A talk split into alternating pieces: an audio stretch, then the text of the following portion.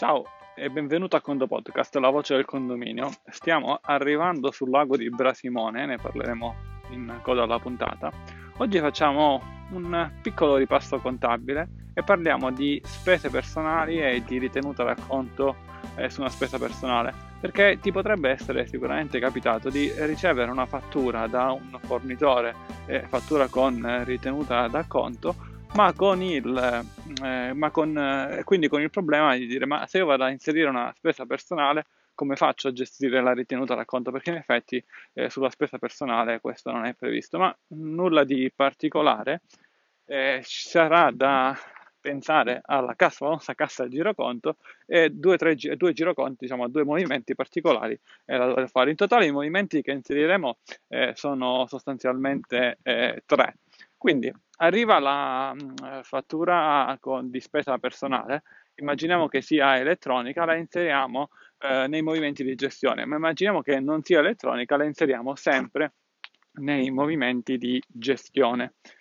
Voi, dite, tu dici, ma se di un singolo va pagata da un singolo condomino come faccio? Qualcuno potrebbe dire, beh, mi faccio un conto, un sottoconto, lo associo ad una tabella millesimale in cui solamente, c'è solamente un condomino risolto. In teoria sì, però vai a sporcare per quanto mi riguarda il bilancio, il condominio con tante eh, tabelle millesimali, non, non, vale la pena. Andiamo a vedere qual è la soluzione, nel frattempo ti mostro che siamo arrivati sul lago eh, di Brasimone. Proverò a scendere mentre parlo e andiamo avanti. Bene, inseriamo quindi questo, eh, questo movimento come, eh, come diciamo, movimento di gestione, poi lo andiamo a duplicare eh, con il pulsante che trovi in basso a sinistra sui movimenti duplica movimento e lo duplicherai con la stessa data sostanzialmente. E una volta che l'hai duplicato vai a eliminare da questo movimento sostanzialmente eh, tutti i valori di ritenuta. Eh, cioè anzi una volta che lo duplichi devi inserire il segno sicuramente eh, meno c'è un po' di vento devi inserire sicuramente il segno meno perché sarà un ingresso. Quindi a livello eh, di mh, consuntivo abbiamo inserito un movimento di gestione eh, questo movimento di gestione ad esempio di 100 euro, poi un altro movimento di meno 100, quindi l'abbiamo sostanzialmente eh, duplicato. Da un punto di vista fiscale tutte le ritenute su questo movimento da meno 100 vanno eliminate, quindi potremmo magari, qui ti do un suggerimento, andare a creare in anagrafica eh, fornitore un fornitore, che lo chiamiamo fornitore di giroconto, e quindi questo movimento lo vai associare a questo fornitore. Ti ricordo che puoi creare un fornitore sia dallo strumento del, dei fornitori, ma soprattutto molto molto più comodo direttamente dal movimento di gestione. Ti va a creare un fornitore, quando c'è il, nel, nella sezione fornitore, eh, clicchi a destra sulle tre lineette un più, nuovo fornitore. Questo nuovo fornitore pare sarà un fornitore che puoi utilizzare in tutti i tuoi edifici con domani. Questo fornitore magari metti appunto fornitore di giroconto è un fornitore tale per cui il totale dovrà essere sempre zero. Non abbiamo mai parlato in un conto podcast del fornitore di giroconto, quindi è utile eh, questa idea.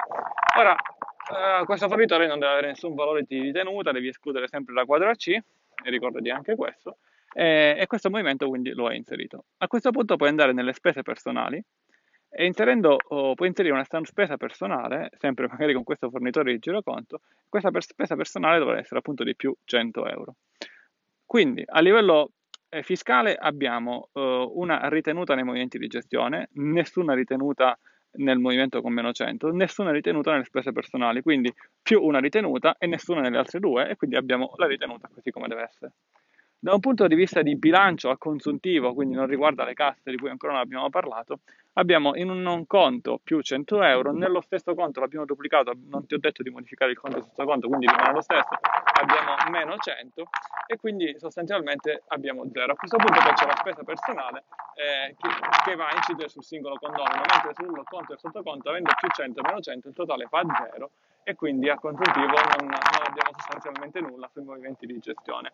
Abbiamo in, eh, invece andiamo dal punto di vista di cassa.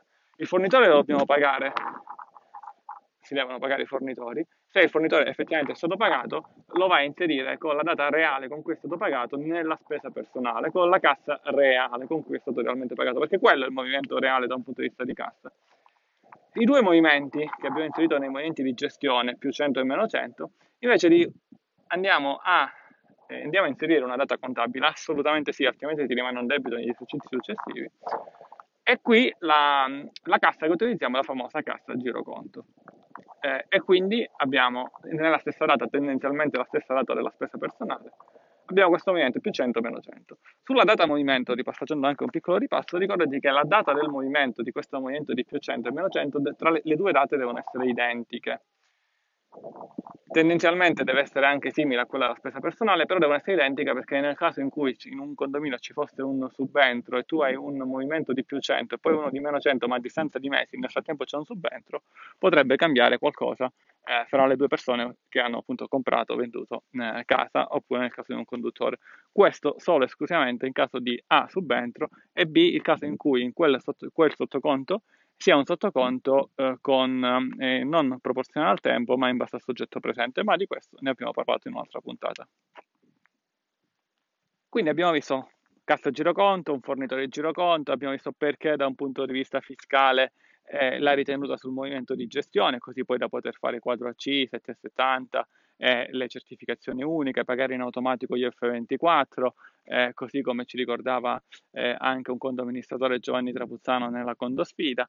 E, ehm, abbiamo, visto, abbiamo visto appunto la cassa giroconto eh, abbiamo accennato al um, soggetto presente proporzionale al tempo, quindi è una puntata di, di, un buon ripasso, quindi questa spesa personale in effetti ci fa, um, fa sì che una volta che la inseriamo, ed è veramente semplice, sono alla fine tre movimenti che si fanno in, eh, in 30-40 secondi, beh, è un qualcosa che ci fa pensare a tanto. Ora invece questo picnic oggi l'abbiamo fatto su questo lago, è un lago artificiale, in effetti là eh, c'è una diga, è nel Enea, produzione di energia elettrica, siamo in Emilia Romagna, eh, però appunto oltre l'utile dal punto di vista economico ma l'utile dal punto di vista energetico e energia verde è dilettevole perché è ben organizzato. C'è un percorso che eh, si può dire cir- circumnaviga no non si può dire però insomma circumnaviga il lago e con tante alla fine piazzole organizzate con distanza. Evidentemente c'erano prima del virus quindi però in questo caso sono molto utili perché ognuno si ferma magari a distanza di 100 metri dall'altra macchina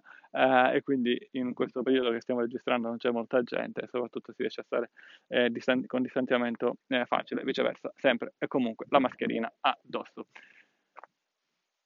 Aria Picnic, con il conto podcast è tutto, usiamo come parola chiave Brasimone, un caro saluto dall'ingegnere Antonio Bevacqua e a quando presto.